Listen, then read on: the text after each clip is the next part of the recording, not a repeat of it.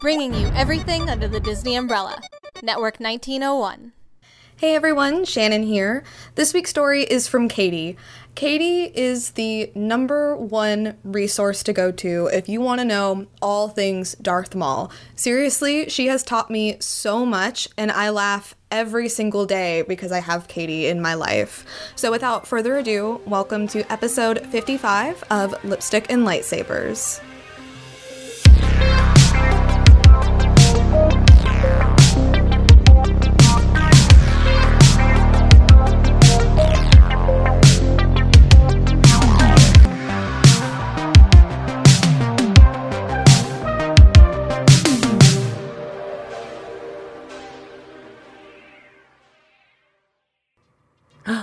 Why, hello. Welcome in. Come, yes, get cozy. It's story time. Hi, you guys. Um, my name is Katie Horn. You might know me as Poe Hot Dameron on Twitter. And I would like to tell you about a magical, wonderful year called 1995. Now, I don't actually know if it was a magical year, but I think it was because that was the year that I discovered Star Wars. And now I think everybody has that magical year. You know, you have that that moment when you discovered Star Wars. You know, for some people it was 1977. You know, what, what whatever time you discovered Star Wars, it it it impacts you, right? It it sticks with you and even though I was only seven, I have such a clear memory of it. Um, 1995 was, of course, when uh, Star Wars was re released on VHS tape. Um, this was just two years before 97 when Star Wars would go to theaters again for the 20th anniversary. Um, so, if, for me at least, Star Wars was very much under the radar. You know, as a kid at school, um, but you know, kids didn't have like Darth Vader backpacks back then. You know, it, Star Wars wasn't on everybody's minds the way you know nowadays you go to a school and you know you can see hundreds of kids have Star Wars stuff. It, it definitely wasn't like that in 95, at least not the way I remember it. and uh, I remember my parents brought home this, uh, you know, new movie. I was very excited, you know, like, oh, cool, what's the movie I want to see? And they wouldn't let me watch it, actually. They thought it would be too scary for me. And I was looking at this, you know, scary guy with this scary black helmet on the cover. And I was like, okay, yeah, maybe it is too scary for me. But I was entranced. I had to know what was going on with like this scary black guy, you know, guy with the black mask. And, you know, what's up with this like wrinkled green alien that's on the cover of the other box and you know i just like I, I had to know and because i wasn't allowed to watch it i ended up watching it in secret you know when my parents weren't around you know just imagine little seven year old me sneaking off you know hiding away watching this movie like it's something dirty but that was that was that was real. That's you know that was my experience. And um, I, I had no idea that you were supposed to watch these movies in any sort of order. But i i do remember that i, I by pure chance i guess i watched a new hope before i watched any of the others. And i didn't know anything about star wars going into it. I, I had no idea that Darth Vader was Luke's father. You know, like I said, it just it wasn't in it wasn't in the cultural zeitgeist at the time. You know, Star Wars was very much over. It was that nostalgic thing that, you know, oh, maybe we'll get episode one someday. Who knows? Is George Lucas working on it? Eh, who cares? It was 20 years ago. You know, like, you know, if you had said to me, Luke, I am your father, like, I would have no idea what you were talking about, you know, back in 95. Gosh. So it was a completely fresh experience, and, I, and I'm just so incredibly grateful for that. But it was also a really lonely experience because I was discovering it in secret and because I wasn't supposed to be watching these movies. I couldn't talk about it. I couldn't share it with anybody. And I remember feeling very isolated eh, because it it was profound. You know, Star Wars deals with some like really heavy stuff. You know, this idea that Luke's father was this person that had hurt him so much. And at the end, Luke chooses love and throws down his lightsaber. And I'm seven years old and I have nobody to talk to about this. you know, um, to say that it changed me is is an understatement. It, it, it rewrote my DNA. It rewrote how I thought about things, how I thought about stories. But again, I was very, very alone in that feeling. Come two years later, it's 1997. Star Wars is being re released in theaters. People are thinking about it again. And um, gosh, I remember again, I just remember it so clearly. I, I must be nine years old at this point and um, actually, my mother is in the hospital and I'm staying with my aunt. And my aunt says, Hey, come on, I'm going to take you to the movies. I'm like, Okay. And we get there, and it turns out we're going to watch Star Wars. and I'm just absolutely flabbergasted. Like, oh my gosh, I'm allowed to watch Star Wars now. I'm, I'm, I must be a big kid because I'm allowed to watch Star Wars now. and uh, my aunt takes me up to the ticket booth, and I'm just, I'm just trembling with excitement. You know, I, I finally I get to share Star Wars with somebody. And we get up to the ticket booth and my aunt's credit card isn't working. Well, the credit card reader isn't working. Guy says, sorry, cash only. and my aunt's like, I don't have any cash. I only have, you know, we we can't pay for it, we can't get in. And I was just, I was so crushed. And the guy at the ticket booth, I remember he looked at me and I must have given him like the saddest little girl eyes. You know, maybe, maybe he was wearing pigtails, you know, just like completely breaking this guy's heart. I don't know. but I must have looked so truly sad because he said, "You know what? It, don't worry about it. Just come on in. Come watch the movie." And he actually like came out of the ticket booth this was this was a small place, by the way. It was like not it was not crowded. It was just like this guy totally just walked out of the ticket booth and he took my hand and he got me a popcorn. you know, and my aunt's all like, "Can I pay you back?" Can I? And the guy's like, "No, just don't even worry about it. Go watch the movie. Go have fun." And it was amazing. I just I was like, "This is what Star Wars does." You know, I was finally sharing it, I was living it, and I kind of knew that this was a special thing. This was so special that the guy would do this for us. You know, he, he I don't think he would have done that for any other movie. Maybe he would have. Maybe if I was, you know, a crying little kid, maybe he would have. But I think he knew it's like, well, this is Star Wars. You gotta, you gotta share it. You gotta pass it on, right? You gotta share that love. Cut to 1999, and suddenly Star Wars is everywhere.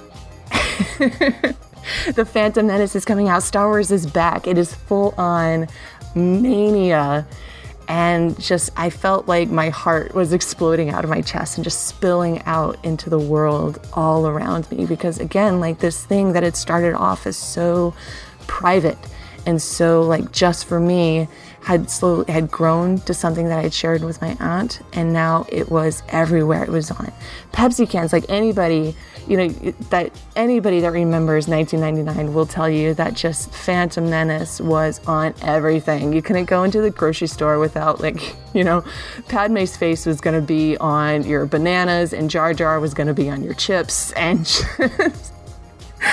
I I, it was it was a fever. It was a frenzy. And i remember just looking around and being like wow it, it's finally come. Like and i am living this experience with everybody else. Star wars is no longer this thing that is, exists in the past.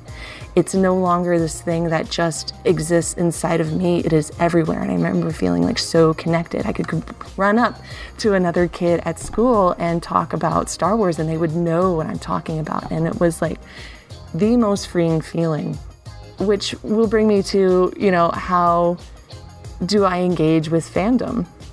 Part two of the story.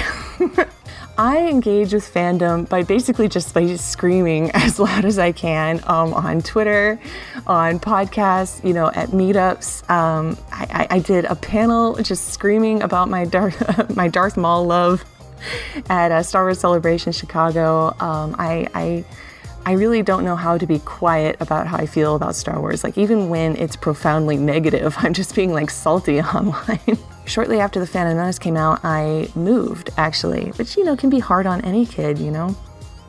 Moving and you gotta make new friends. And I remember I got to my new school and there was a report due in history class. The teacher said I didn't have to do it because, you know, I was new, I just got there.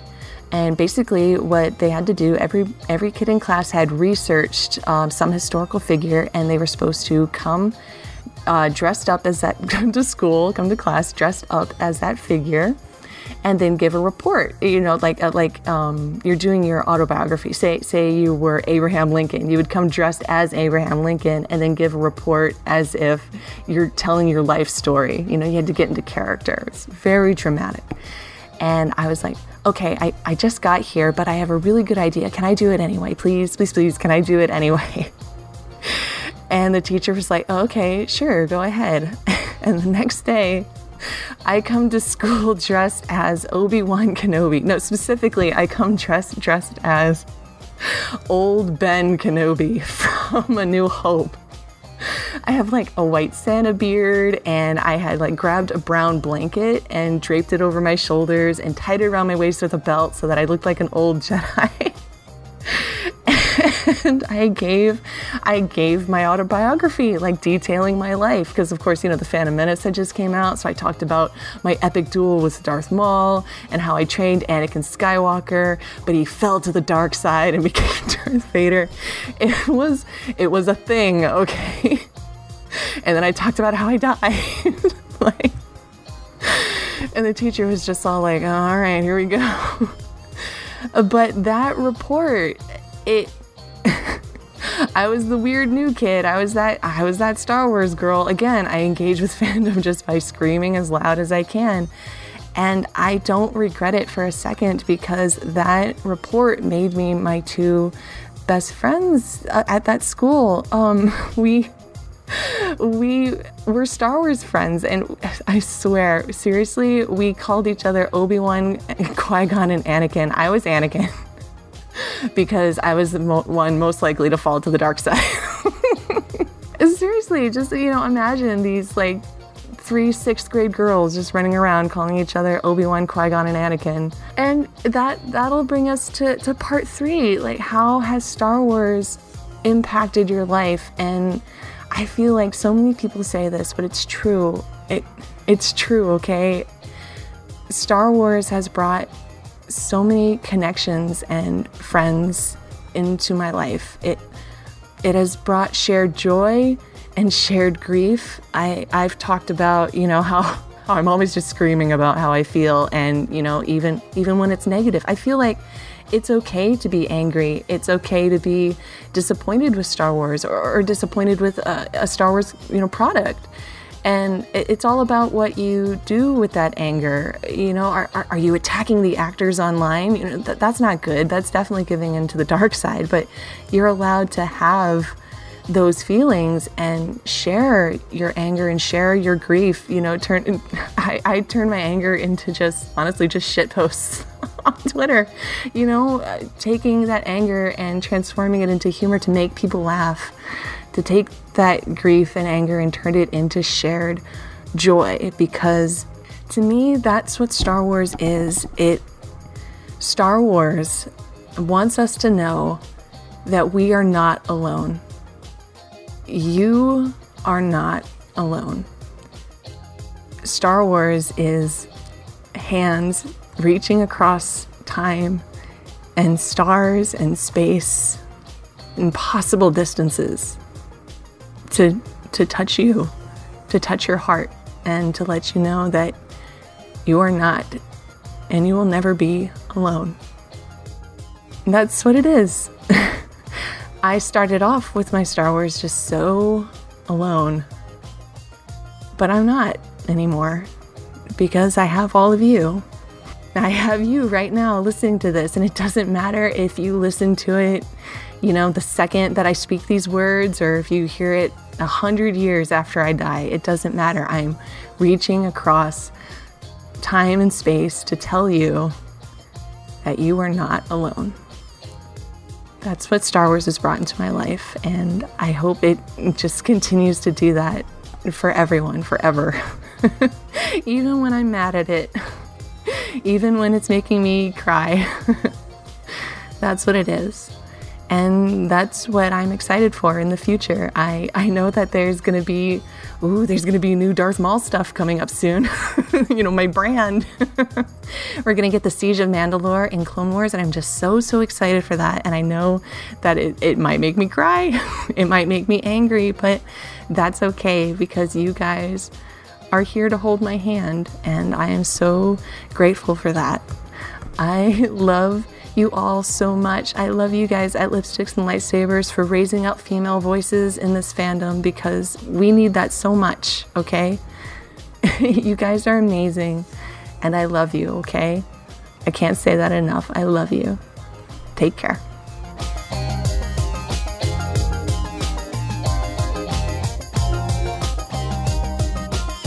You've been listening to Lipstick and Lightsabers presented by Network 1901. This week's story was from Katie, and you can find her on Twitter at PoHotDamron. If you'd like to be part of the show, you can send in your Star Wars story to lipsticklightsabers1901 at gmail.com. I'd like to give a special thank you to our patrons for making this show happen, and if you'd like to reach out to us, you can find us at lip underscore lightsabers and myself at McCarter Shannon. I'll see you guys next time. Bye!